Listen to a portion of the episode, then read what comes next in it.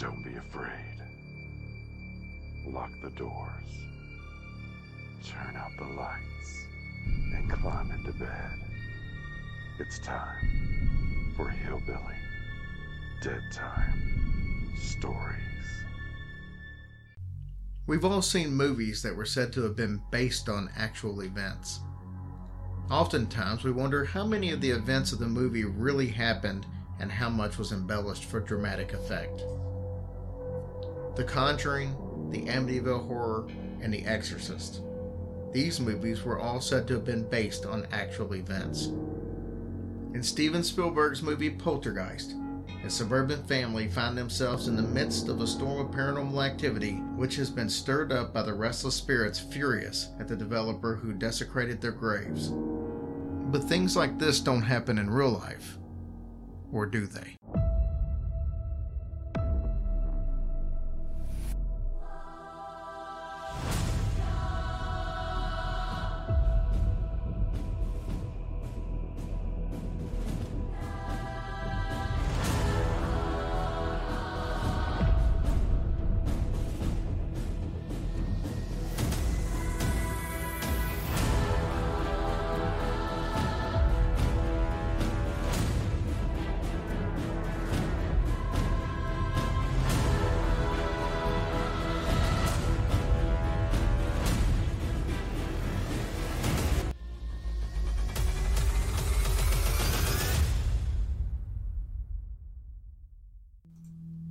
Houston, Texas was experiencing a major influx of new citizens in the 1980s. The suburbs in turn saw a boom in construction of new neighborhoods to accommodate the new residents. One of these was called the Newport Subdivision, which was created just outside of Houston in Crosby, Texas. It was a charming upscale development with beautiful new homes and well manicured lawns. It seemed absolutely perfect. However, looks can be deceiving. There were dark secrets and supernatural forces just under those finely manicured lawns. Sam and Judith Haney bought their dream home in the Newport subdivision in 1982. They were one of the very first residents to move in. Everything seemed absolutely perfect. That is, until they decided to have a swimming pool put in. Right as construction started, they received a visit from an elderly African American gentleman by the name of Jasper Norton. He had noticed that they were about to start digging, and he felt that there was something about their property that they should know. There were bodies buried there. He knew this because he buried them there when he was a grave digger for Black Hope Cemetery during his teenage years. He went on to explain that the neighborhood, unbeknownst to their residents, was built over top of an African American cemetery. The cemetery was primarily for former slaves, but also about 60 or so paupers were buried there, with the last bodies buried in 1939. The subdivision was built over top of the cemetery without removing the bodies. Jasper walked around the yard with Mr. Haney marked a few spots and then left. Sam wasn't sure if he believed the story, but picked up a shovel and began to dig on one of the marked spots. Shortly after, his shovel struck something wooden. Before the day was over, he had unearthed two wooden coffins with human remains inside. The Haneys alerted authorities, and through the county records, they discovered that the bodies were those of Betty and Charles Thomas, two freed slaves who died in the 1930s. The Haneys were devastated that they desecrated these two graves, and they promptly buried them back on their property. Unfortunately, this would be the start of paranormal activity in the entire subdivision. It started with the Haneys when their wall clock started glowing with a bright blue light and then started emitting sparks. What was even stranger was the fact that the clock was unplugged. They had a constant sensation of being watched and could hear the sliding patio door open and close on its own accord.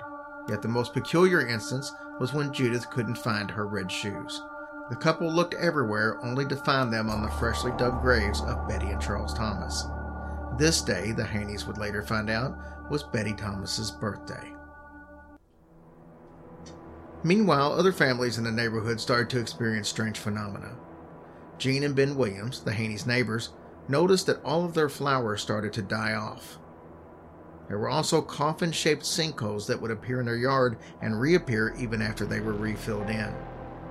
The Williams home was filled with random cold spots even in the hottest days of the summer. Faucets would often turn themselves off and on, as well as toilets flushing by themselves. They heard footsteps and would see shadow people that would disappear into thin air. Then there was the stench of rotting flesh that would randomly come and go, and the overall feeling of dread that was in the house. The Haneys tried to sue the developers, but they lost the legal battle. The Williams wanted to move, but they had no money. They decided to sue as well, but knowing the Haney's outcome, they decided that they needed more proof. Ben, Jean, and their 30 year old daughter Trina decided to start digging in the yard under a gnarled oak tree, trying to find a body as their proof. Jean became overcome with illness and handed the shovel to Trina to continue. Trina was then overcome with a similar illness and was rushed to the hospital where she died of a massive heart attack. The family was convinced that Trina's death was caused by the entities who had taken over their subdivision. They soon moved to Montana.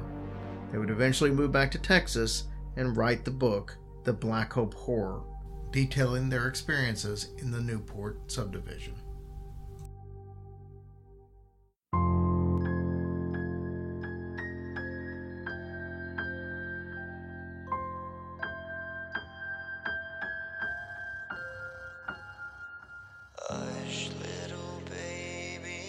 don't say a word. Or daddy has to fight off a zombie herd. And once that zombie herd is dead, daddy has to hack off the devil's head. And if that devil's head gets hacked, daddy has to hunt down